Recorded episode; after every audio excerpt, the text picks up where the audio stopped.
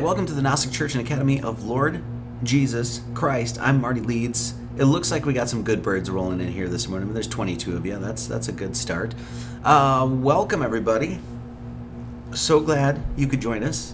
We do service every Sunday at 9 a.m. Central Standard Time, and we are live today because we're in a hotel room in Peoria, Illinois, and it looks like they got pretty decent internet. And so we're going to give this a whirl. We're going to give it a shot. Okay.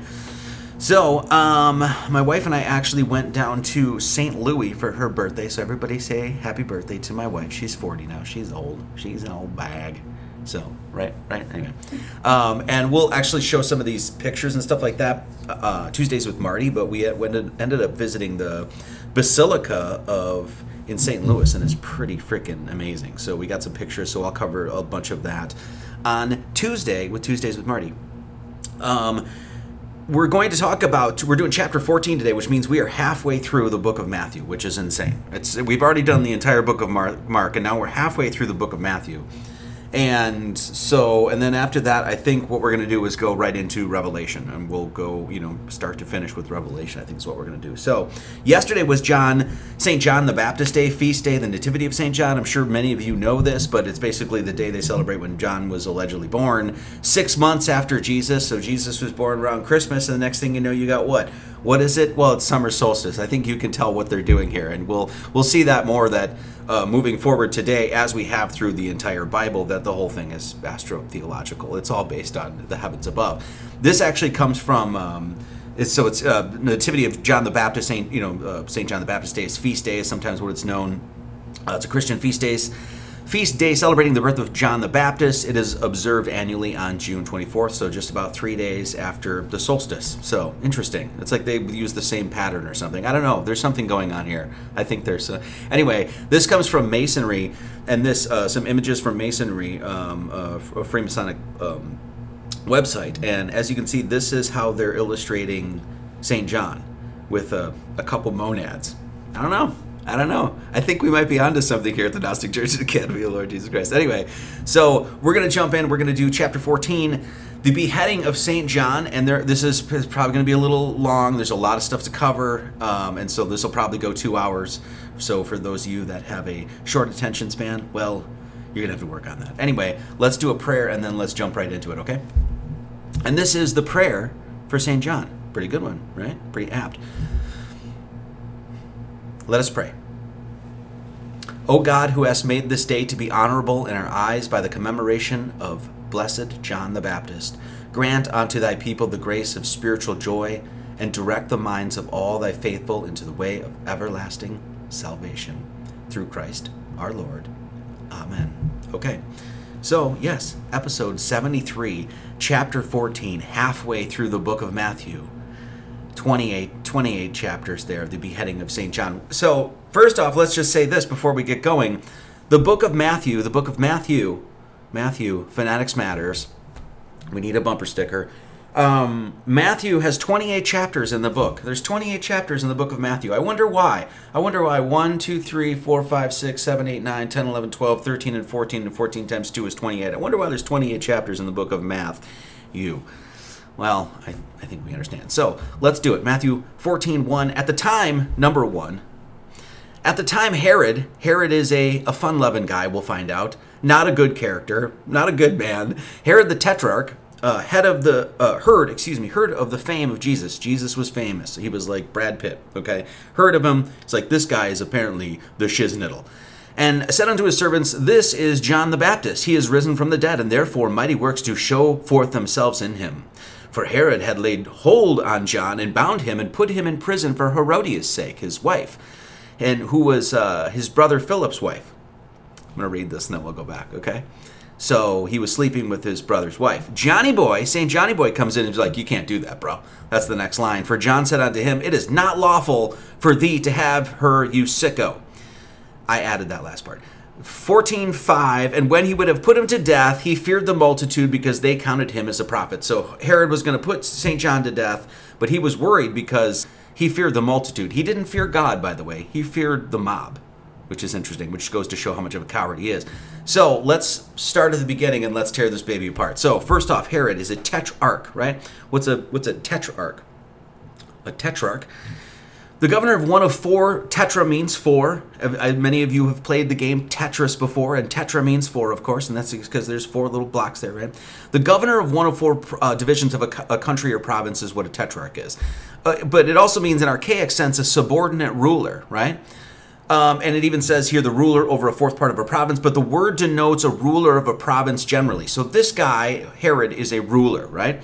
Now, tetra the, the, the reference to he's a subordinate ruler or ruler that sort of thing right the reference here of the tetra right is a is a direct reference to the tetragrammaton he's in he's in in this sense an arch enemy of the Tetragrammaton. He's he's not for God. He's against God. I mean, he's he's going to be, but you know, uh, part of beheading Saint John here. So this is the Tetragrammaton, right? So this is the holy name of God. In fact, Jennifer and I were just in downtown St. Louis and went to one of the churches there. That's what we do when we go on little vacations. We go to churches. Um, we went to one of the churches there, and as we get as we walk in, there's boom, there's the holy name of God. There's the tetragrammaton right on the facade of the building as you're walking in. So Herod's name tells you specifically that he's against God. That's literally what his name means. Herod is the name hero or warrior, and so Her- that's hero, H E R, hero or warrior, and oids or whatever that is, Oded song. So it's basically a hero song. But his name is Herod of Antipas. Antipas there was two Herods the Great. The first one murdered all the children under the age of two when, when they when he heard that Jesus was born. So that guy was a psychopath. Then there's a second Herod in the Bible, right? I've got these two mixed up before, but the second Herod is named Herod Antipas, Antipas, right? And that's the guy that put Saint John to death. Actually, he hired somebody out to do it because he's a coward. We'll get into that. Antipas literally means instead of the father against the father against everything. So he was Herod, this ruler that was against everything, against the Father, against the what? The Tetragrammaton. He was anti Pa. That's what Pa means. Pa means father. So he's anti Pa. You call your dad a Pa sometimes, right? I always call my dad Pa, right? Because he's literally against the Father. So they're telling you, with just in his name, what kind of a scumbag this guy is. The second line, they tell you that as well, the, the rest of the thing. But and he said unto his servants, "This is John the Baptist. He is risen from the dead." So Herod sees John the Baptist. He's like, "Uh oh, everybody knows this guy is you know called forth Jesus. He's famous. All the prophets know he's a prophet, and he's also risen from the dead. What does it mean to be risen from the dead? It means it's all the metaphors that we talk about before."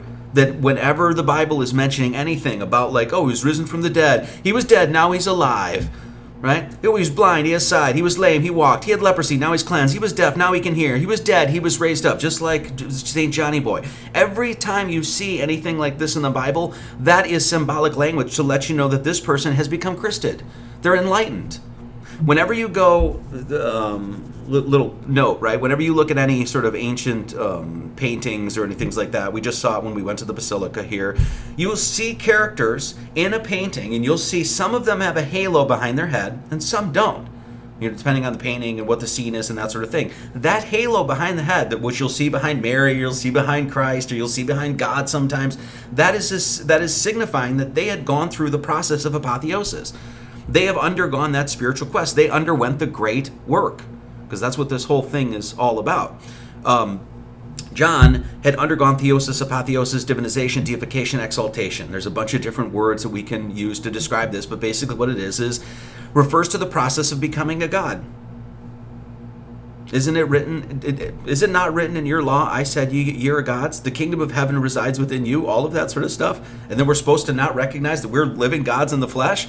Jesus is telling you, his whole thing is to tell you about that process so that you can achieve that. That's where St. Johnny Boy is. That's what he was doing. So this is, and this is what theosis is really all about purification, illumination, and deification. Purification of the self, illumination of your true self, and deification into entering into the, the joy of the Lord, if you will, unification with God.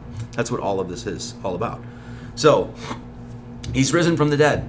He went through theosis. And therefore, mighty works do show forth themselves in him. Mighty works.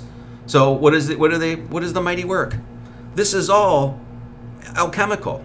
As as we know, as we talk about, you can't even understand why fire and brimstone, or why salt of the earth, or why any of that. You can't understand a lick of that stuff unless you've done a study in alchemy. So when they say mighty works, what are they talking about? The great work. The great work is the magnum opus. It's the alchemical term for the process of working with the prima materia. What's the prima materia? We'll go into that some other time. We've already covered this stuff. But to create the Philosopher's Stone, the Philosopher's Stone is just another symbolic way of saying that you've reached apotheosis. Got that halo behind your head. The great work signifies the spiritual path towards self transcendence in its entirety. It's the process of bringing unconscious complexes into the conscious awareness in order to integrate them back into one self. Amen. All of these, as we know, all of these things that we've covered before every single tradition when you get to the core of them it doesn't matter if it's alchemy if it doesn't matter if it's freemasonry it doesn't matter if it's the tarot deck when you get to the core of them this is what you'll find theosis apotheosis okay so basically all they're saying is johnny boy had undergone that and everybody recognized it people saw the halo okay in this sense for herod had laid hold on john and bound him and put him in prison for herodias sake and we'll find out herodias is his wife which is his brother Philip's wife. So he had he took his brother Philip's wife for his own wife. What did Saint John and boy say? John said unto her, "Do," or said unto him, uh, "It's not lawful. You can't do that. That's that's gross. You just took your, right." And this is him calling him out. So here's the tetrarch here, and it looks like just like a fe- just the kind of guy you'd want to invite to a garden party, doesn't it? He looks so fun. It's like, ooh, John. John's over there, and he's got his staff. He's got his wand. He's got his he's got his scepter. What does that stand for? That's his. Well, that's the spinal column. That's your illumination. That's your uprightness. That's your vertical ascent. and um, so there's Saint Gianni boy rebuking the Tetrarch, being like, "You are not the god of all gods, you fool, and you're sick. Why'd you marry your brother's wife?" so, and then, so uh, I want to make sure I don't miss anything. Okay, so we're gonna look at this is astrotheological right now, and as we'll see, we'll throw this whole thing out. You'll see this entire thing is astrotheological. Okay, so first off, the, the, the, the people that they're mentioning here Herod, who's the ruler, his wife Herodias, and then we're going to see that there's a daughter involved in this, and they're also going to see we're also going to see that what they mention his brother Philip. All of these are constellations. The first one, the Herodias, is Cassiopeia, which is the queen, because she's married to what Herod, who's what the king in this sense. He's the ruler right? He's the the, the smaller ruler. There, you're going to see later on in this story that they have a daughter, and this daughter dances before everybody. Who's the daughter? It's Andromeda. They use, as we'll see, because pattern, come father, the father in heaven, pattern and father have the same etymological root. Okay, so what you're going to see, and we show this time and time and time and time and time and time again to, to make the point that the Bible uses the exact same patterns to tell a different story. And they do it again and again. You next chapter, same thing. Next chapter, same thing. At to a point where it almost gets they do it for redundancy so that you can eventually get the point, right? So this is this is the the characters that you're dealing with, and we'll play this all out in just a second. So King Herod, Herodias the queen, and their daughter. This is the this is your damsel in distress story. This is where this comes from. There's a there's a hero that's got to go save the king or save the princess. Daughter, damsel in distress, that sort of thing, from a dragon. Who is this? Who are the king and queen? It's Cepheus and Cassiopeia. Their daughter is Andromeda, and Draco is, of course, the dragon. Okay, so this is what the, the, it says here. So there's Herod, who's Cepheus the king, Herodias, which is his wife, that's Cassiopeia, and then they're going to have a daughter, right? Well, he's also saying that in the you'll see this here it says um, Herod had laid hold on John and bound him and put him in prison for Herodias' sake, his wife, his brother Philip's wife, who he married. He so now they bring in the you know this brother Philip. Well, who's Philip? Philip means horse lover. That's, what the word means. So origin Greek meaning horse lover. The name's meaning is horse lover, right? So here you have Herod, Cepheus, Herodias, Cassiopeia, and then he married his his brother's wife, whatever, some ancestral shit. Philip is horse lover. What's right above Cepheus and Cassiopeia? A horse, Pegasus. Who's part of Pegasus? As you'll see, Andromeda, the daughter,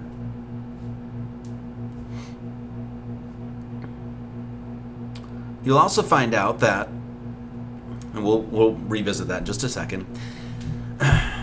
John's like, hey, can't have her. When he would have put him to death, he feared the multitude. He was a coward because they counted him as a prophet. They knew St. John was a prophet, so they feared the multitude. Okay, what's the multitude? Well, let's talk about this. In we, we actually covered this in Mark that Herod was too much of a coward to go and actually kill John himself, so he sent somebody else to do it. He sent an executioner, right? So, and this is this is what this is from Mark 6:27 and immediately the king sent an executioner and commanded his head to be brought and he went and beheaded him uh, in the prison. So couldn't even do it himself. Total wuss, total freaking coward. Herod was a coward. Okay. So, let's keep moving on here. But when Herod's birthday was kept, the daughter of Herodias, Andromeda, danced before them the daughter of Herodias. Well, Herodias used to be married to what? Philip, the horse lover. So when they had a daughter, what did they have? What's between them? What's part of Philip, the ho- horse, the Pegasus of horse, Andromeda? Again, same pattern. They'll just keep using the same pattern until it gets into your head. You know why this is beautiful? This is something that um, we'll talk about maybe on two, with Tuesdays with Marty, or maybe I'll just do a whole live stream on it. But what what the Bible is doing by by placing all of these stories on top of old Greco-Roman motifs is what it's doing is giving you essentially a whole new set of myths, but keeping alive the old set of myths. The, if you notice the the this here, like I said, this is going to be a long one today. Strap in this here, all of these constellations are all based on this Greco-Roman shit, right? It's you know Cepheus and Cassiopeia and all, all, of these, right? So they didn't change these to like Christian names. It's not like Saint John's up there and Philip's up there. No, what did they do? They have a whole new set of myths that they grafted on so that they could what keep alive the old stuff too. It's genius on a whole new level. When Herod's birthday was capped, the daughter of Herodias, Andromeda, who's part of Philip, dance before them because that's what they enjoy. This guy enjoys sleeping with his brother's wife or whatever, and then when then he wants to be pleased on his birthday, so he gets their daughter to dance before them. Once again, this is um, this is your their daughter dancing before. and look at them; they're all like, Rah! it's like they're you know it's like they're at a strip club or something. It's you know, it's so here's here's a bunch of different pictures of Johnny Boy calling out Herod, and um, yeah, dancing before them as you can see. Pretty. Let's just say this. Pretty slutty Let's just say it's pretty slutty Okay, so um, and then he's like, whatever you want. So this pleased Herod. This daughter danced before him, and then uh, whereupon he promised with an oath to give her whatever she would ask. What do you want, daughter? And she says, This woman is so disgusting and absolutely satanic. This is her request. She, being instructed of her mother, her mother was like, This is what you should do. Give me here John Baptist's head in a charger. So she want what is a charger, by the way? Charger? Let's be thorough about this. The history of the charger. The name comes from the 13th century Middle English uh, Scottish text chajur, meaning a large plate. It's basically chargers were big enough to serve large roasts or royal feasts. So this plate was something that is uh, the royalty would get served on. This crazy bitch dances in front of her, whatever they are, and then was like, hmm, what do I want? I want the head of a saint on a platter made for royal people. Why does she want, and uh, uh, uh, her mother's request, why do they want to cut off her head? His head, excuse me. Why do they want to cut off John the Baptist's head? Because what does the head represent? What do, we should know this by now, class. If you're classy, stay classy. What does what does the head represent? Illumination, enlightenment. So why would they? Why would these royal people that are scared of John, because everybody knows he's a saint, why would they want to cut off his head? Pretty symbolic pretty sim- symbolic Give me the head of a saint on a platter.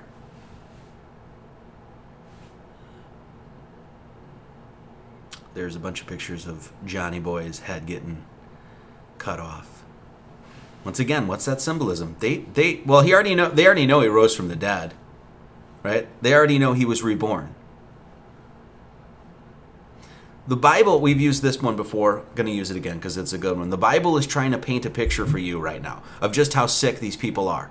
And yes, once again, that is Bob Ross painting, covered in blood, painting a picture of Slayer's reign in blood. Um, that is what you're looking at. Perfect picture to illustrate just how sick these people are. Okay? And the king was sorry because he knew God was watching and he's screwed. Nevertheless, for the oath's sake, he uh, and them which sat with him at meat, he commanded it to be given her. And this is when he sent an executioner, He's like, go take care of it and get. And then he went and beheaded John in prison. And yes, so now before we get moving on, let's finish this. And the, oh no, that's it. So now we have this really, um, once again, like I just said, what you're looking at is clearly, clearly at this point, that the Bible, the biblical stories, are recapitulations of the old Greco Roman myths, which are what? As we've said before, universal stories. They don't belong to any culture, they don't belong to any race, they don't belong to any religion, they don't belong to any language, it doesn't matter. These are stories that are universal. That means they belong in the realm of God. So what what is the Bible doing right now? They're grafting all of these stories, crafting and grafting all of these stories onto the old Greco-Roman stuff to keep it alive. It just shows the universality of, of, of, of and how profound Christianity truly is. So now we have a story in Christianity about Johnny Boy getting his head cut off. And what if we if we correlate this to the Greco-Roman motif? Everybody, if you know your Greco, you know your Greek mythology and that sort of stuff, your your head should light up. Well, that's that's a that's a relationship to what? What's another famous character in the Greco Roman motif, the Greek mythologies, that had his head cut off, that became a, a, a, a shining figure in the religion? Orpheus. Many of us will remember the tale of Orpheus and Eurydice from our childhood, embellished with images of the tragic musician who enchanted the whole of creation with his music. And what happened to Orpheus? He had his head cut off. Decapitated head. There's a bunch of pictures. We'll go over the myth real quick so we can make all the co- co- correlations, and then we will go right back into the stars and show you where all of this is happening. So there's Orpheus, and he's singing melodies, and he and his head sang from after death. He like swooned all of creation. All the trees and all the living things were basically played to the song of Orpheus. There's his decapitated head. It's usually laying with a lyre. A lyre is a harp a stringed instrument, as you can see there, top right, uh, bottom left, bottom right there, a bunch of pictures of Orpheus and the lyre. There's another one. His head is decapitated. It sings from beyond the grave, if you will, which means what? He's an he's, he's an eternal figure. He's enlightened. He's got he, he received immortal life. The story of the beheading of John is one that we may find echoed in the tales of the Grecian mythology. It's the Orphic mysteries are based upon this. The sun god Apollo uh, bequeathed to his son Orpheus a magical lyre and it was said that nothing could resist Orpheus's beautiful melodies, neither enemies nor beasts. After the death of his love Eurydice, Orpheus sung his grief with his lyre and managed to move everything, living or not, in the world. Both humans and gods learned about his sorrow and grief. There's an Orphic Trinity, as we know. Yet, yet again, and then what is that? I don't, I don't know. It looks very very 12 houses of the zodiac around a central figure and a staff and he's got wings and there's a serpent and there's like a broken egg and there's the four fixed signs of the zodiac which we'll get into in just a bit seems like it's the same shit why it is because why where does it come from the greeks no no no no it comes from god almighty the dismembered limbs of orpheus so they also dismembered his limbs that sounds very I, uh, Osiris, doesn't it? These things are starting to ring a bell, aren't they? The dismembered limbs of Orpheus were gathered up and buried by his muses, his lyre had placed in the heavens as a constellation. We see here that his great voice of Orpheus still sang even after death. Cut his head off, and he's like, no! and moved everything with his lyre. The daughters of Thrace decapitated him, but Orpheus continued to belt out his melodies from the beyond. Um, the fact that his severed head still sung after death is recognition of Orpheus's position as an eternal, uh, as eternal in his voice of one of a great divine power. Who is who is Orpheus in the in the Christian canon? It's Saint Johnny Boy. Orpheus's legendary lyre, meaning harp. It was said that the music he played upon it was so beautiful that it could move all the animals, trees, and the gods themselves. What is the music that that Johnny Boy is playing in, in the heavens up there? you guys know of the harmony of the spheres, right? It's usually that this idea is usually um, related to um, that Pythagoras dude. Um, he did some math, as far as I know. He, basically, what they're saying is what everything is a this this whole creation is a musical movement. It's all frequency and vibration, that sort of thing. Tesla might have been onto something too, I think, but. So harmony of the spheres, everything is moving, and the, God is playing. He's, he's, like a big conductor, right? The, the the Psalm of David. He's like you know the great musician, the chief musician, that sort of shit. You know when we look up at the heavens and we see these you know these these uh, whatever they are, celestial, heavenly objects, whatever, moving in these patterns that we can actually extract geometry from them. What is what is the takeaway from this? It's po- it's poetry, it's music, and and, and movement. And that's what they're saying. This is what Orpheus was doing. After death, and he was still singing and he's still playing his. He's moving the heavens. Everything is movement, moving to the sound of Orpheus's voice. The constellation of Orpheus was put into the heavens. Um, his lyre they had placed in the heavens as a constellation. This will all will all button this up in just a few minutes here, okay? So Lyra is um, was known on the star maps as an eagle carrying a lyre, named Lyra. Vega, I think, is the I think the name Vega means eagle too. Don't quote me on that. But Lyra was uh, often represented as Star Master as a vulture or an eagle, more often than an eagle, named uh, Falling Vulture or Falling Eagle. And you can even see here, I've got a bunch of different representations of this. You can see is an eagle carrying a lyre. What is that lyre? It's the harp. It's the harp that, that represents Orpheus. Okay. Notice Orpheus, I'm just going to say this. Notice Orpheus, and I, am not including this in this live stream, but notice Orpheus, which would be the Lyra, right? The eagle is right next to Cygnus. And what does Cygnus represent? If you guys have been paying attention, if you've been coming to church, you know that Cygnus represents the flame, the sword in the heavens, which points the way to eternal life. And that's exactly what it does. That's exactly what it does. So here's Lyra the constellation. So that's Orpheus. So if we understand that Orpheus is St. John, then who's this? That's St. John. And I'll show you that in just a second. We can immediately see that a few strong connections can be made between the ever loved St. John the Baptist and the Greek god Orpheus. The first obvious one being their beheadings, both at the hands of daughters. So Orpheus had his, had his head cut off by the daughters of Thrace. And how did St. Johnny Boy have his head cut off? By the daughter of Herodias. Um, we can also see that both these characters have a strong connection to a divine song or eternal voice. Of course, in the beginning, what does St. John announce? It's the first line in the gospel. In the beginning was the Word, and the Word was with God, and the Word was God. What do we say the Word is? The Word is the felt is literally the living presence of the divine that orders and animates everything, and everything is flowing on behalf according to this Word. Okay, let's just reimagine that mythology in a whole new way, and we'll go to the Greek, the, you know, the Greek shit. And what is Orpheus doing? Same thing. He's singing from beyond and playing, and he's moving all of the heavens with this. What is the word? That to a T. That's how we that's how it's explained to us in mysticism. That's how we understand it. That's how we extract it from the the you know the text itself. So, both singing from beyond, both had their heads cut off. Orpheus continued to sing even after death, even uh, just as Christ rose again after death. The word of God is eternal and thus still heard and ever present. We hear of this powerful voice in Revelation 14 when it says, "And I heard a voice from heaven, as the voice of many waters." and as the voice of a great thunder.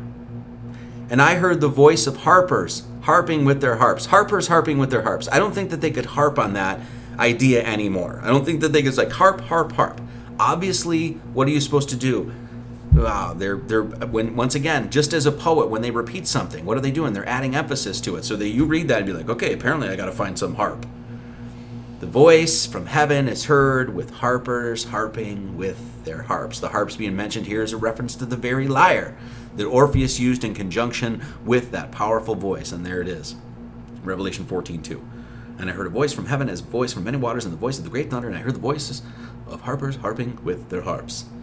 Okay, now read this, and then we're going to wrap all this stuff up here, okay?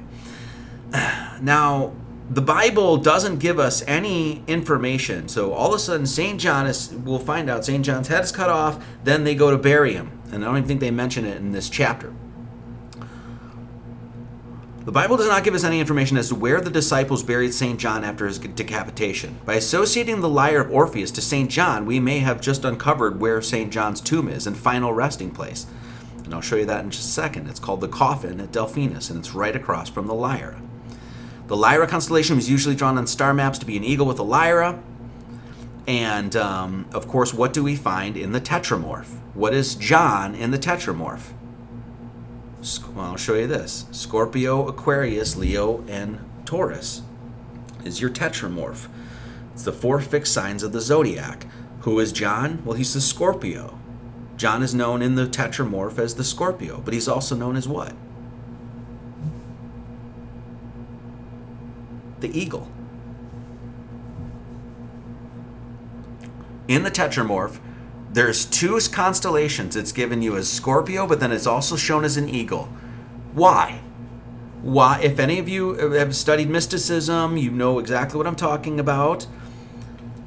Scorpio is one of the water signs, and um, the others being Cancer and Pisces, is a fixed sign and it's associated with three different animals. It here says usually two, pretty much almost exclusively two. That being what? The eagle and the Scorpio. The scorpion. Why? Why is the scorpion related to the eagle? Well, I'm showing you why. Because St. John Boy, St. Johnny Boy represents both of those constellations, two different parts of the story. Um, the four fixed signs of the zodiac ma- the man is Matthew, lion is Mark, the ox is Luke, and the eagle is John. So, why is an eagle a Scorpio? Here's the tetramorph. This is all pictures that Jennifer and I took when we were in um, uh, Germany and France and that sort of thing. These are all the tetramorph, all expressions of the four fixed signs of the. You know, this it's unbelievable. It's truly just it's uh, I don't even know what to say about it. It's it's dumbfounding the fact that modern Christians can't even make this basic correlation. That they refute it. No, the four gospels are representative of the four fixed signs of the zodiac, which tells you explicitly and directly that you are dealing with an astrotheological document. End of story. And not only that, all of this great architecture and artisanship and the, you know, the stonework and everything, they're telling you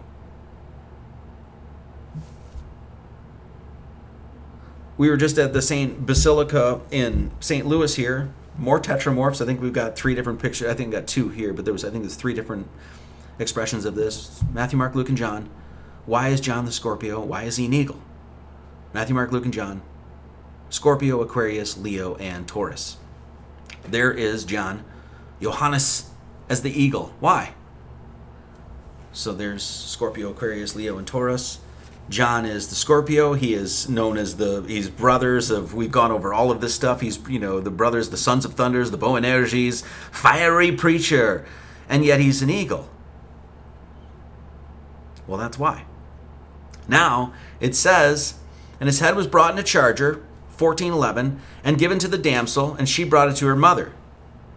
her mother loved it too. So, and his disciples came and took up the body and buried it and went and told Jesus. Okay, so now let's take a look at this. So we find out that St. John was had his head cut off. It's representing the eagle and the lyre, and then he was buried. Well, where was he buried? Well, right by where his head was. The main asterism of Delphinus, which is the constellation right by Lyra, uh, um, is it's known as Job's coffin. It's a reference to the Old Testament. There's now a reference to the New. Delphinus is recognized for the diamond shaped pattern formed by its brightest stars, known as Job's coffin, which outlines the body of the celestial dolphin. The Orphic mysteries were called the Oracle, the part of it was called the Oracle at Delphi. This is the constellation Delphinus. It was called the Oracle at Delphi. a name given to a small but well defined rhombus of stars in the constellation Delphinus. The four stars make up the coffin. So, what's buried in a coffin? A body? So, there's Lyra. There's St. John's head. There's the eagle of St. John. And he's singing from beyond the grave. And what's right across from him? The coffin where his body is buried. Johnny Boy announced Christ, who was what? the Word of God, which is the, the, the sword of the Spirit, which is the Word of God, right? What is Cygnus? It's the Northern Cross. It's the sword of the Spirit. It's literally a flaming sword in the, in the stars, which points directly to the center of the pole star. So there you have Genesis merging right with the New Testament, and all based on what? the stuff that came before this, the, the Greek stuff. All kept perfectly alive, preserved perfectly. Then they even go further than that, and they even tell you why is the daughter called a damsel?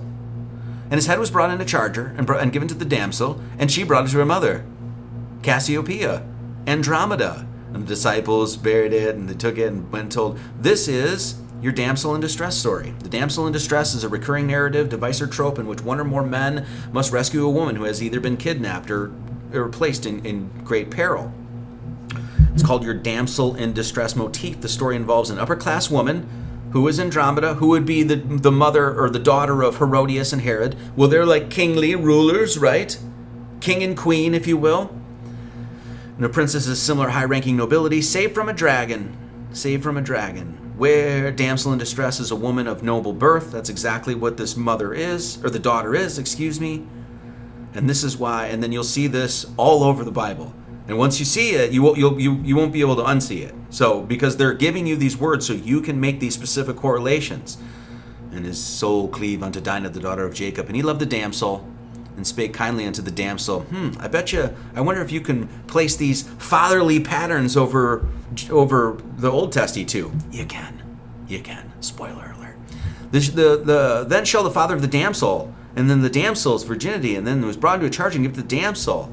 Every time they mention damsel, they're specifically using that word so you can make this correlation. This is Andromeda chained to the mountain. There's a bunch of different, of course, you know, narratives around this, but um, there she is again, chained to the mountain, and she oh, there's the Draco, the dragon, the dragon, that's keeping her tied. So there you go.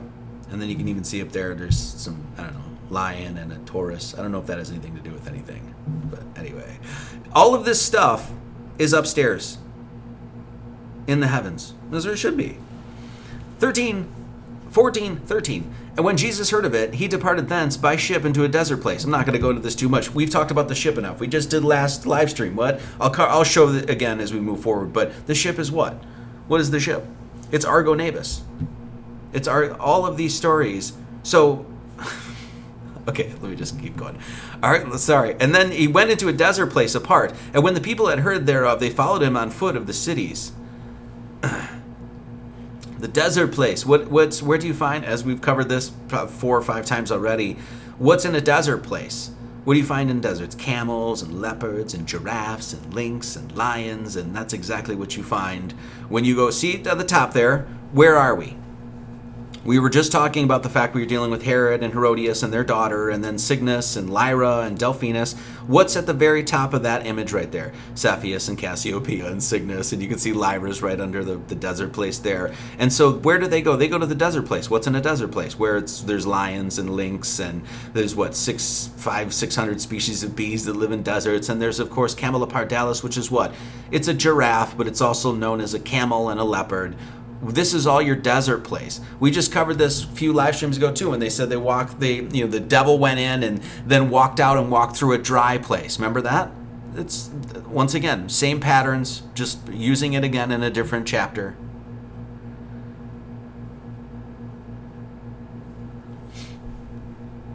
And when the people had heard thereof, they followed him on foot out of the cities. And Jesus went forth and saw a great multitude and was moved with compassion toward them, and he healed their sick. What did he do? So was it really just a like everybody that was there? They all had COVID nineteen, and he comes in with some boosters. And he's like, "You guys are good," or that's metaphoric for what happened to all those people. Apotheosis. Next thing you know, after after they experienced the Christ, and the Mighty Works, they, next thing you know, bloop, oh, they got a freaking halo on their head. And when it was evening, his disciples, 14, 15, and when it, when it was evening, his disciples came to him saying, This is a desert place. They said it again. Think about this. Um, I, am just going to mention this here, but this is very Trinitarian. This is once again these, these beautiful nuances and subtleties of language here.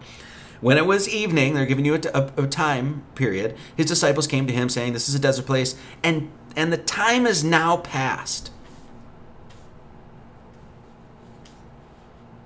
The time, just that, just that language right there is telling you Trinitarian.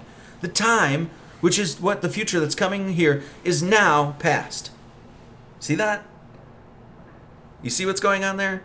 That is telling you directly where Christ is, which is in the present. Know your Trinity. Um, send the multitude away that they may go into the villages and buy themselves victuals. Um, you know what? That's let's let's move on. That's good. That's enough. Um, you know what we're gonna do? We're gonna we're gonna do uh, we're gonna pass the basket around for anybody that would like to support the fine work that we do here at the Gnostic Church and Academy of Lord Jesus Christ. We can't keep going without you. Since we have a good internet connection, we're gonna play the Willy Burger. We're gonna play my Blind Willy commercial because it makes people laugh. So here we go.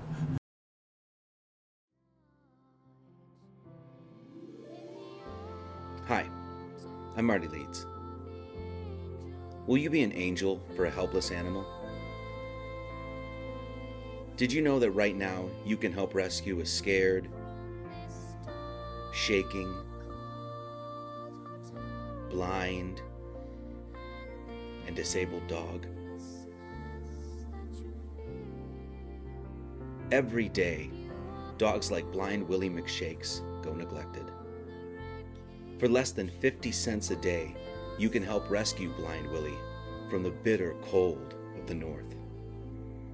If you don't want to be a heartless monster, get out your checkbooks now and secure your salvation.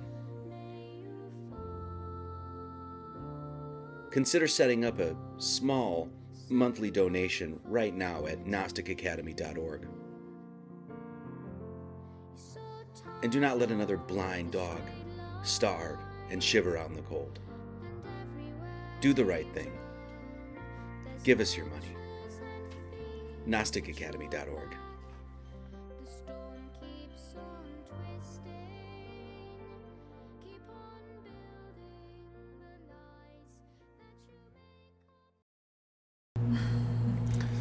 don't worry, Willie's actually okay. He gets he gets good meat from his mama and everything. So anyway, if you would like to support the work that we do, uh, like I said, we only keep going. We we're only going to keep going as lo- as long as people allow us to keep doing this. It's as simple as that. And when they don't, then we just become a silent order and don't say shit to anybody. So anyway, if you'd like to support the fine work that we do, we have books for sale at the church store. We have. Uh, uh, all sorts of things for your purchase. Um, you can uh, Bible rosary packages and archives and all that sort of stuff. So um, Venmo, Buy Me a Coffee, Cash App, Subscribe Star, if you'd like to support. And I do have a few um, pieces of mail I'm going to open on Tuesdays with Marty, which we'll do on Tuesday. I think I got two or three pieces of mail. If you'd like to send a letter or any donations or anything like that, Kevin McNally into 550 Southview Court, Monroe, Wisconsin 53566. We really appreciate uh, everybody that supports. Thank you so much. We really, we really love all you, and it's good to see the people that that come back here. We got a, how many? How many we got watching right now? 105. Hey, it's the 14th triangular number, but um, I'm not gonna say anything. 14 16. But Jesus said unto them, They uh, need not depart, give ye them to eat. Now, we've, we've covered this one before too, we'll do this again. And they say unto him, We have here but five loaves and two fishes. So anybody, anybody out there that thinks that they can be vegan or vegetarian because the Bible tells them to, well, Jesus fed the multitude with two fish. So I don't know where that argument comes from, but I've gotten it many, many times over the years. And I just thought that was pretty funny. So anyway, so uh, he said, Bring them hither to me, 14, 18. And he commanded the multitude to sit down on the grass and took the five loaves and the two fishes and looking up to heaven, See the subtlety there? What do you think that they're trying to tell you right now? Look up. If they're not even being like elusive or mystical about it or anything like that, they're just like, look up, dude. He blessed and break and gave the loaves to his disciples and the disciples to the multitude. Okay, so what what do you think they're looking at? They're looking at constellations, ob- obviously. They're saying, look up into the heavens. Um, so let's do this five loaves and two fishes. I think pretty much everybody can point out what the two fishes are. What are the two fishes? It's Pisces. We'll get to that. That's two fish. What is the house of bread? What is the bread that they're referencing? The, the bread is the is the constellation the Virgo. Virgin Mary is the constellation Virgo. Um, uh, it's also known as Virgo the Virgin. Virgo in Latin means virgin. The ancient glyph for the Virgo is an altered M, and I'll show you that just a second. It actually has the Jesus fish in the symbol. So for people that are, you know, that once again don't want to make these correlations, it's like, Jesus, Lord. All right. Virgo is also referred to as the house of bread, and the representation of Virgo is a virgin holding a sheaf of wheat. In fact, I think Spica, which is the brightest star in Virgo, that's on, it's literally on the ecliptic or right by the ecliptic. I think that means sheaf wheat, I'm pretty sure. The house of bread and its symbol of wheat represents August and September, the time of harvest. Bethlehem, in fact, literally translates to house of bread. And so, once again, Bethlehem is a reference to what? Virgin Mary, Virgo Mary, duh, right? Um, this is your Virgo Mary. There's the there's the symbol right there. You see that M? Does, how many people have ever noticed that that M right there? That's the Jesus fish tied to the M. What have we said that that fish represents of a geometric womb or vagina. I've literally been saying that for years. That's that's what that means. So there's your five loaves is Virgo. It's the house of bread. Even five letters in the, you know, coincidence, I don't know. Five loaves and then two fishes, of course. So what are the two fish? Well, that's Pisces, and those are the constellations. those are the houses that would be, you know, right across from one another. So I mean, I I don't know, especially all those people, and we'll get into this in just a second. All those people that are out there that are allegedly teaching hermeneutics, like you know, and we'll we'll cover this. So there's like many different layers of the Bible, and then one of them you would assume that at least partially has to do with astrology. I just asked the literalists and the fundamentalists, all you ortho bros and the Catholics and all of you, what what the hell does this mean? What does it mean? Is just random two fish and five loaves and that's it? What what other church can you go to that does a line by line deconstruction like this that can tell you anything about what that shit means? Find me one. Meanwhile, the scripture itself is just saying, "Oh, look up to heaven." it's like, oh shit, oh damn, there's, there's two fish right up there. So, you know, th- this this when you get to stuff like this, it's so blatant, it's almost silly, it's it's it's embarrassing that you have Christians that can't even make basic connections like this. It's embarrassing. He blessed and brake and gave the loaves to his disciples and the disciples to the multitude. And oh, did I miss anything here? Oh, this is by the way, I just no, you know what? Let's let's skip that. Let's skip that. And they all did eat and were filled 1420 and they took up the fragments that remained 12 baskets full. What are the 12 baskets? What are the 12 baskets? It's the, the 12 houses of the zodiac. Just like in the showbread, there's 12 loaves in, of show, right? When the Old Testy shit, right? When Jesus, when, when he was saying, hey, remember when David went into the synagogue and ate on the day he wasn't supposed to because it was that sacrament, you know, this, you know, ate, eh, whatever, sacred bed, bread, and then he ate it, and then he was, you're pissed off at me, and that whole thing, and there was 12 pieces of showbread, and even divided six into six. Why?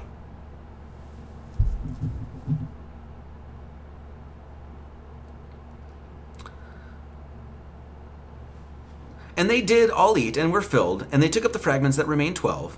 And they that had eaten were about five thousand men, beside women and children. Where does where does five thousand come from? About five thousand, just so you know, once again it says, and they that had eaten were about, not exactly, just about, five thousand men beside uh, women and children. And where does five thousand come from?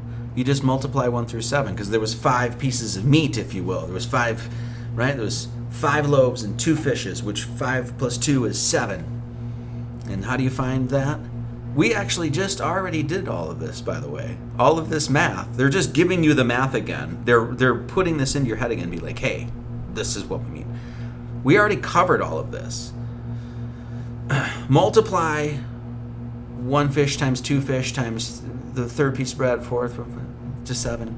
Multiplying one through seven, the two fish, the five loaves of bread is 5,040. One times two times three times four times five times six times seven is 5,040. And they were about 5,000. So that's that's a parable. And it's it's literally there to tell you about what's in front of you, literally the mathematics that are right in front of you and the star patterns of of the of the um, the music of the spheres above. Everybody see that?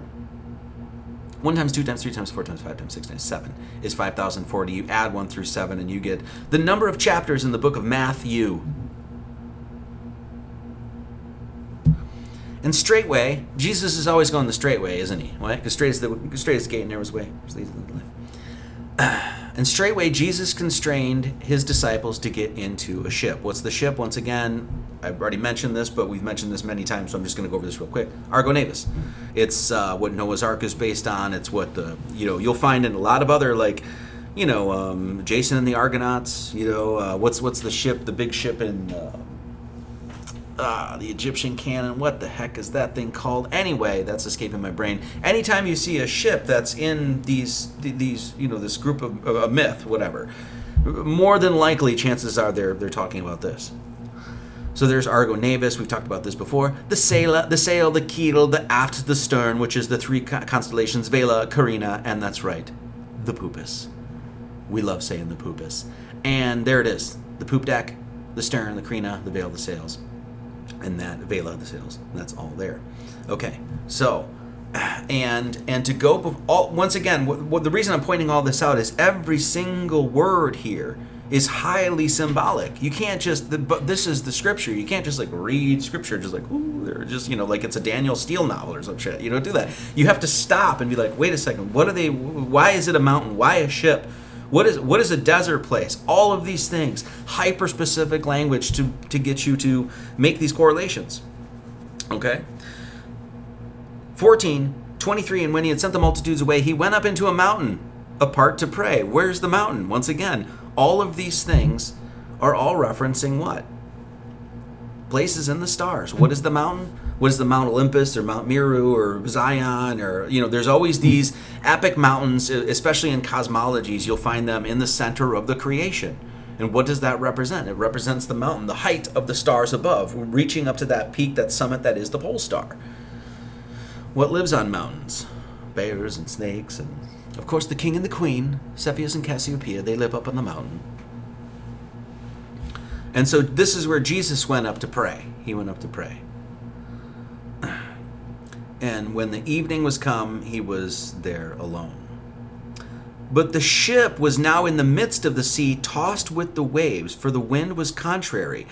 The ship was in, oh, I got a better picture of it. The ship was in the midst of the sea. The midst. Do you know what midst means? It means the middle. That's what it means. Midst. That is the center of the southern celestial pole it would be this ship, Argo Navis, right there, would be in the midst. And it comes right from the mountain, which would be the other side.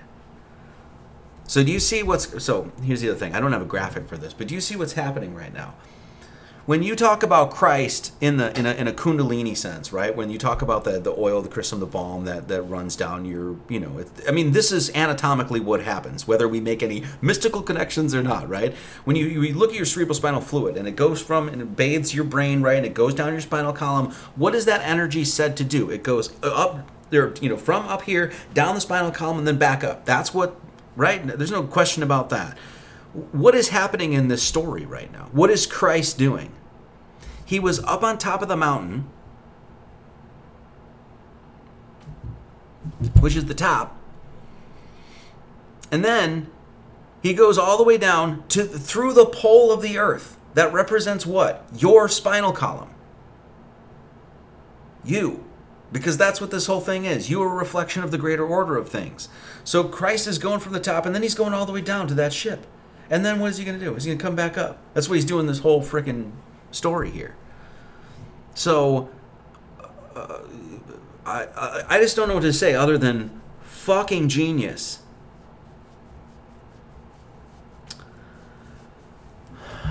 For the wind was contrary. Um, what? Why was it contrary? in this sense? Well, you're going from the north to the south, which would be what? Your opposite, your inversion in that sort of sense, right? there's a bunch more we could talk about there with Galilee and the veil of the ship and what Vela means and what Lee means. It's the way we're anyway. There's a bunch there we could talk about, but to keep this thing moving, we will skip ahead. 1425. And in the fourth watch of the night, Jesus went unto them, walking on the sea. So now we have Jesus walking on water. Obviously, we know that this is constellational right? And as we just said, this reflects that. This is the great one of the great mysteries, and you're not going to understand any of the mysteries unless you unless you recognize that. What is that's the anthropocosm. That's your zodiac man, okay? So now we got Jesus walking on water, on the sea. In the zodiac man, what what is G- what would be the Jesus's fish, right? Or what would be his feet? Excuse me. It'd be his, fi- his Pisces, his two Pisces, his two fish. That represents the feet. We we literally not what four lines ago or whatever it was we're dealing with specifically this constellation then the text again gives you another way to point to this constellation it says what jesus is walking on water now now, many people have said before that this is the sun as it's walking, as you see it setting, and the reflection is on the ocean or whatever. Yeah, that's a that's a pretty good connection, but the connection goes way deeper than that. They're pointing specifically to not only a constellation but to a place in the sky. So this is Jesus's feet. It's his Pisces. Jesus is walking on water. What is what is the water? It's the waters above. Those two fish are floating in the sea of water above, the metaphysical waters. And God said, Let there be a firmament in the midst, middle, of the waters, and let us divide the water from the waters. And God made a firmament and divided the waters which were above the firmament, the waters which were below the firmament, under, above, whatever. And it was so. And so, what do we have? According to our cosmology, we have waters above and waters below. So, w- when he's up there, right, obviously, this is all metaphoric, this is all symbolic. When he's up there with his two Pisces of fish, what's he doing? He's walking on water. That's what that sign is doing. I missed one. I missed a few here, did I not? I'm sorry, give me a second. Yes. He was walking on the sea. And when the disciples saw him walking on the sea, they were troubled, saying, It is a spirit. And they cried out for fear. They couldn't handle seeing Christ. But straightway Jesus spake unto them, saying, Be of good cheer, it is I be not afraid. Then, who pipes up?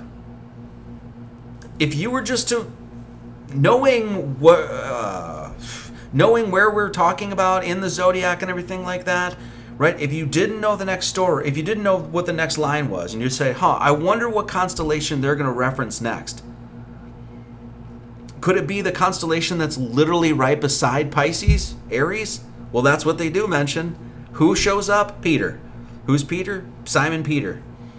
We've talked about this before. Oh, I forgot something. Oh no, no, no, no. That's right. No, no, that's right. We'll we'll get we'll get into that.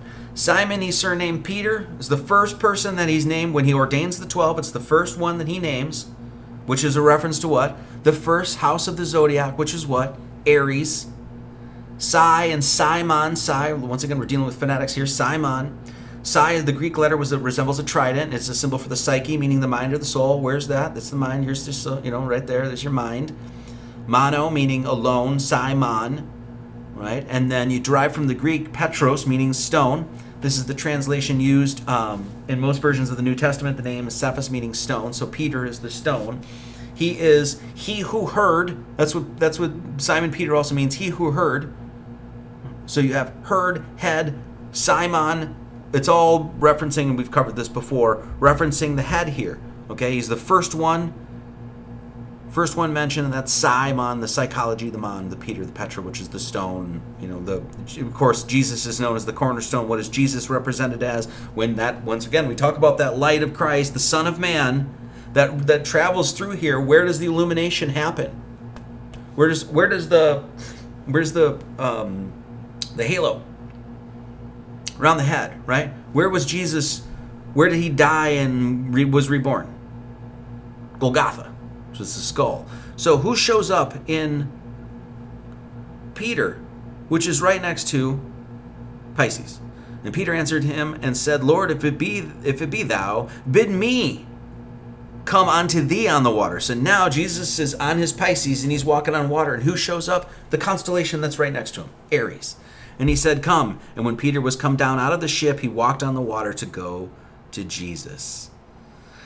Walking on water, now you know, once again, when, I, when I'm saying that, the, the, the Christian canon is, um, it, it, it, it ties in all of these ancient myths, right? What, what, when you, what's another way to say this, that Jesus is walking on water? That he's flying or walking on water in the heavens. He's got the sandals of Hermes. Hermes, Mercurius, Tri, Tris, Megistus. What he's he's walking. And then Peter ended up walking with them. Why? Well, what do you think happened to Peter? He was christed. He was enlightened. So here's all this figure of Hermes, uh, Mercury, sometimes is known as that sort of thing and he's always got those flying shoes on. Why? Because he's flying in the heavens. He's wa- he's walking on the waters above. So, and once again, this is the and I, at this point I just find it hilarious, kind of tragic and hilarious at the same time. The ortho, orthodox position in you know your classic biblical uh, deconstruction is called hermeneutics right? It's the fourfold patristic approach. It's the shared, the same thing in Kabbalism. That's where I learned it, Kabbalah, and then I found out the Orthodox do the same thing. I'm like, oh, okay. So, anyway, so what it is is a four-leveled approach, right? It's literal, moral, allegorical, and anagogical. We've talked about this numerous times.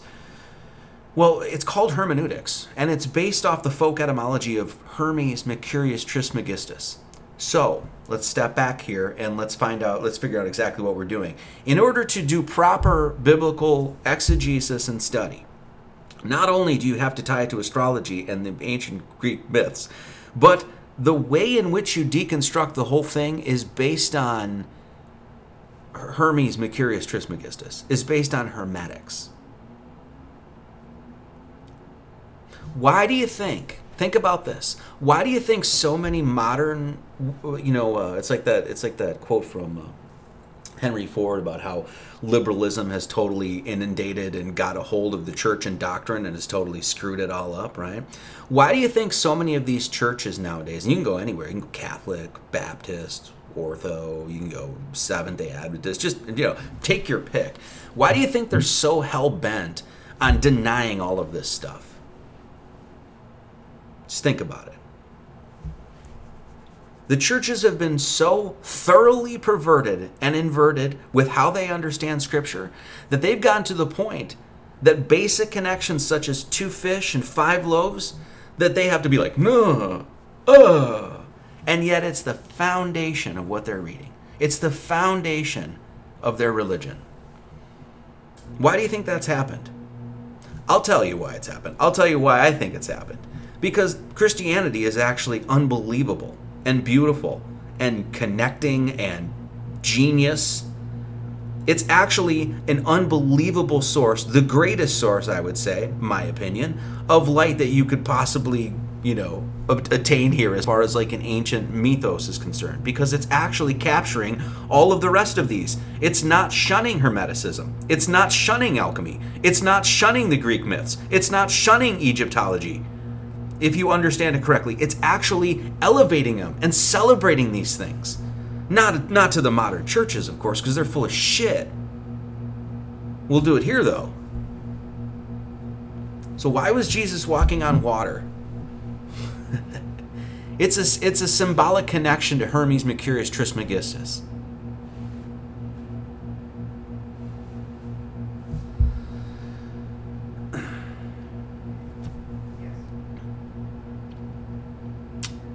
But when he saw the wind boisterous, 1430, he was afraid and beginning to sink, he cried, saying, Lord, save me. And immediately Jesus stretched forth his hand and caught him and said unto him, O of little faith, wherefore didst thou doubt? Of course, he was never going to actually sink. Why? Because he, he had Christ with him the entire time. Now it's basically saying, hey, just like we've said before, when you actually have, you know, uh, this this power in your life, Christ in your life, it makes you like I'm a dumbass sometimes, right? But I can be extremely confident because I know number 1 I'm not full of shit. I'm just going to be honest with you guys, but I also know that I have this behind me.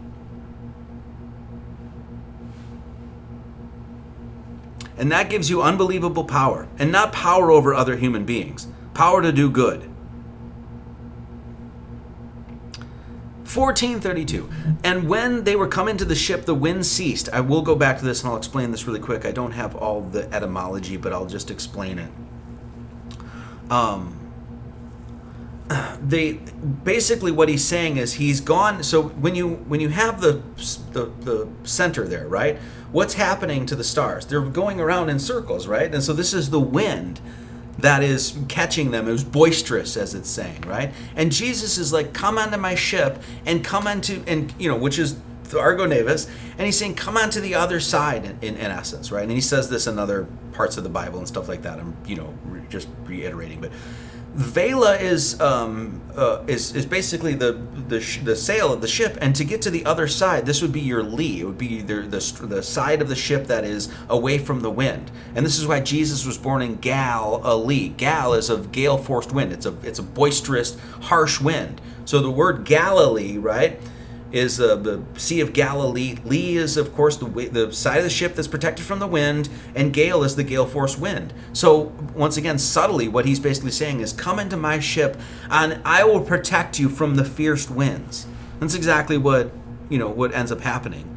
There's other parts of the story, too, in other gospels and that sort of thing. I'm just kind of, you know, going over that general idea. So, um, and that's, that's, that's what happens. He gets on, or um, Jesus like, Hey, help me from this you know, the wind ceased, the wind stopped. Why did the wind stop, too? So if, if Jesus is trying to, what, what is Jesus always trying to do? Draw into that center. Just think about this. What is Jesus trying to do? Draw into the center of your heart so that you can lift up and go to the top, right? So what is he doing, at, you know, um, cosmologically or constellationally? He's drawing Peter into what? The center. And what happens in the center? Just like a, a storm, the eye of the storm is what? The calm place the center of the wheel. Everything else is whipping around. Jesus is going to draw you into the center. Be still and know that I am the Lord. And that's when the wind stops.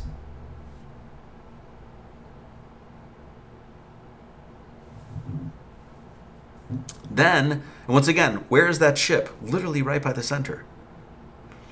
Then they were in that ship, came and worshipped him, saying, Of a truth thou art the Son of God.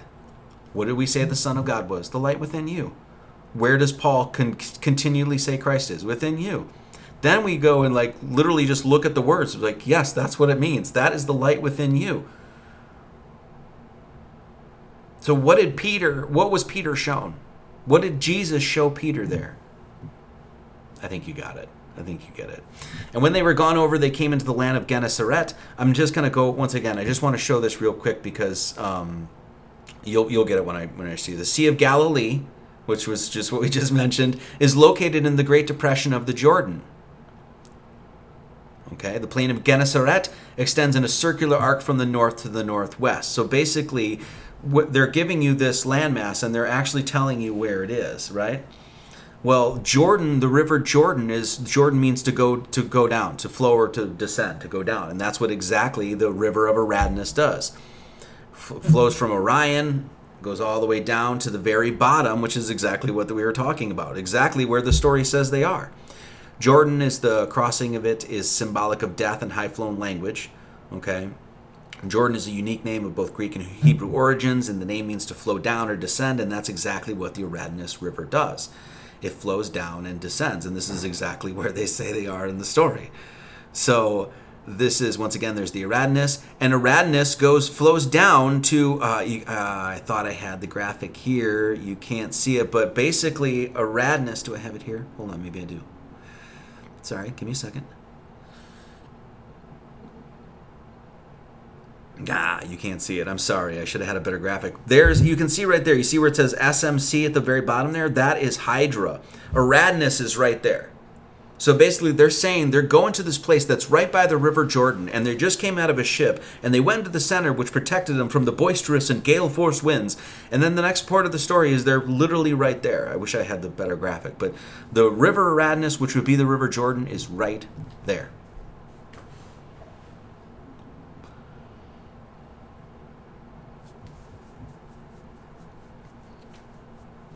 Fourteen thirty-five. And when the men of that place had knowledge of him, they sent out into all that country round about. See the language that's being used here? What, what's the roundabout? What's the country roundabout? Huh? I wonder if it's I wonder if it's that.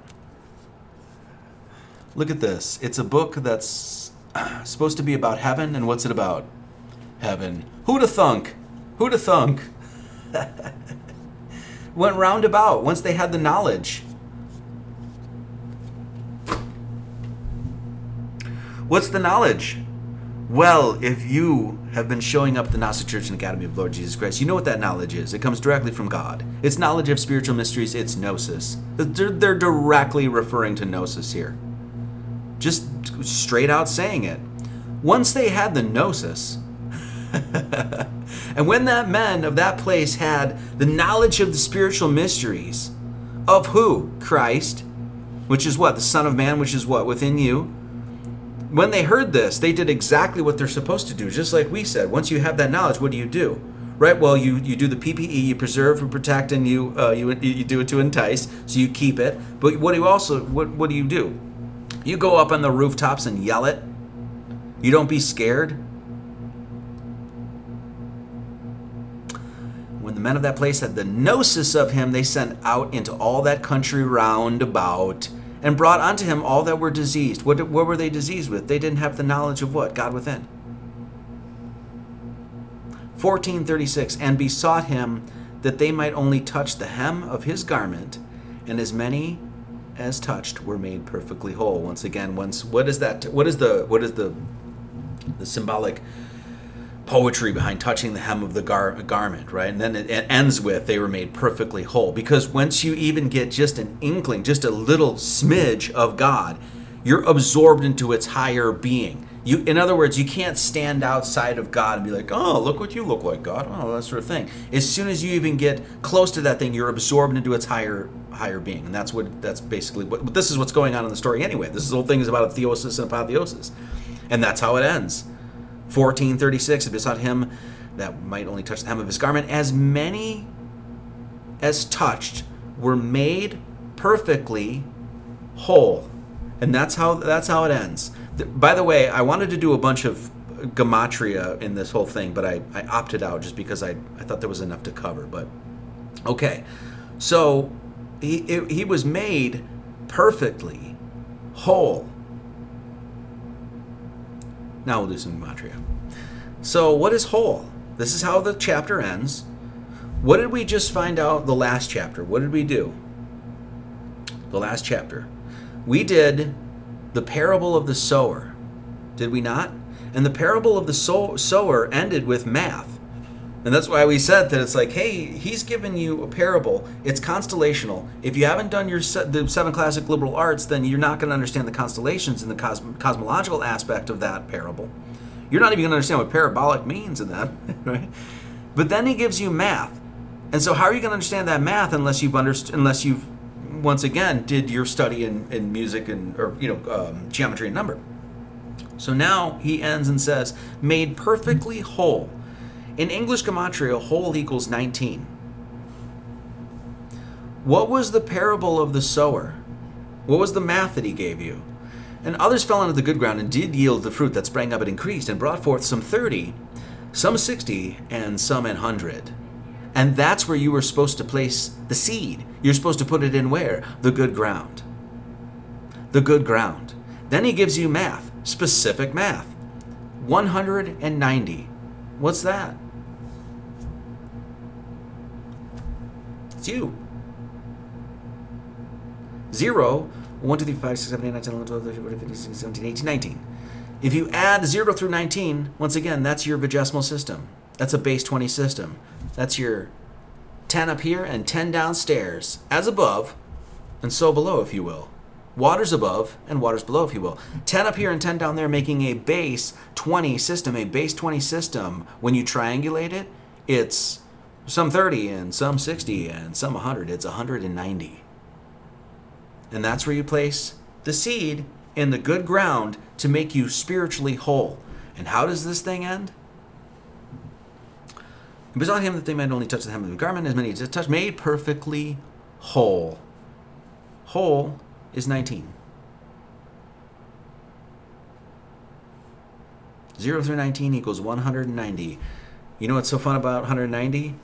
is that here's the properties, the divisors of 190, Vigesimal system, U, the good ground, 1, 2, 5, 10, 19, 38, 95, 190. Those are the divisors of 190. And do you know what the divisors add to? You can see it right there. 360. What's 360? It's whole. It's literally the math that you would use to say something is whole geometrically.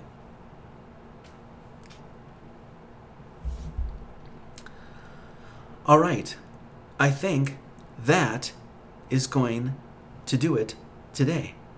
And I just want to thank you all for being such good bards. I really appreciate everybody that stops by. If you would like to become a good bard, um, you can become a good bird at Subscribestar. Oh my lord. You know. You can become a good bird at Subscribestar. You can become a Phoenix Bird, an Aquila Bird, a Cygnus Bird, or you can become Tom of the Pete, my bird. And if you'd like to send any donations, once again, Venmo, Buy Me a Coffee, Cash App, and uh, we also do snail mail. Kevin McNally, 2550 Southview Court, Monroe, Wisconsin. Um, I do have some thank yous here. We forgot, we didn't get a chance to say. Oh, is this? Oh, there's more in the back here. Yeah. Oh, nice. Okay. Um, we didn't get to say thank you the last couple times because um, I did on Tuesdays with Marty, but um, because we were had you know internet issues and all that other stuff. So donations, I, I want to get this out of the way and say thank you to all the people that support. Thank you so much. Uh, Chris Knifer, Brian Verts Photography, Tara Mera and family, Daniel Papazoni. Daniel Hagar, Construction Productions, Gavin, Karen B, Jared Poole, Jeremy Hines. Thank you so much, Jeremy Hines. Thank you so much, Jared Poole. Alicia Crawford, always killing it. Thank you. We really appreciate it. Angela, Angela Morns? No, I think I'm saying that wrong. But, and then Dan McKinney, Teague Mackin. Thank you so much. Ray B for the beer and The Love, John Vina, Truth Seeker, Shannon Seal, Jam Grassi, Matthew Schlegel, Justin Billington, Spicy Sarah, Greg Arcade, Mr. Arcade, Christina, Alan Woodward, Carmen Taylor, Robert Bruce, Corby Olson, Virginia Murray, Eric Cole Sell, thank you so much. Um, to 314 I don't know how to say that, but thank you for the $10. Super Chats. Andrew Mason at $10. This is the best church on this side of heaven. Thank you so much. Uh, B Mustard, 7240, thank you so much. Blessed harping on the lyre of my brother. Thank you so much. Small Axe, so fortunate to have this church. Truth is beautiful. Thank you so much. Angers, Angers, my brother. Thank you. John Vina, Truth Seeker, and Jared Poole. Thank you so much. God bless you. Um, to let's see, Monday, 7 3 at 6 p.m. Jennifer is going to be doing the basics of part two of her emotional intelligence, which has gotten a really good people seem to like that, which is uh, great. I, I, hope you guys do enjoy that. Uh, so she's going to be doing part two of the basics on Monday, seven uh, seven three at six o'clock. And yes, and then we'll be doing Tuesdays with Marty as well. Um, I do have a, just a few more things I want to say. Uh, thank you to Content Safe thank you guys so much for getting us on. What are you getting us on today? Uh, Odysee and Rumble and BitChute, who knows? Uh, thank you so much. We appreciate everything you're doing. Uh, Flat Earth, Sun, Moon, and Zodiac app. Get it? Don't be silly. Get that app and find your friends. We were thinking about doing T-shirts, and we got the idea. Somebody somebody was like, I put best church ever there, and I got I got a comment or two is be like, oh, pride right before the fall. Oh, you know, like we are It's a joke, man. I mean, my lord. so I think it was Jim Grassi or I, I forget who it was that kept saying best church ever. So we just decided to go for it. So. Um, so we were thinking about getting T-shirts done. If you guys are interested, we need to we need to sell. You know, we need to have like I don't know 30, 40 of you interested just to even make it worth it kind of thing. So we're not sure if there's that many people that would be interested in shirts. Um, they are pretty quality shirts.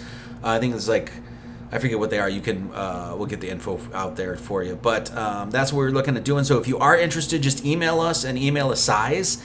And if we get, like I said, 20, 30 people that are that are interested in shirts, then we'll go ahead and order them. And then um, yeah.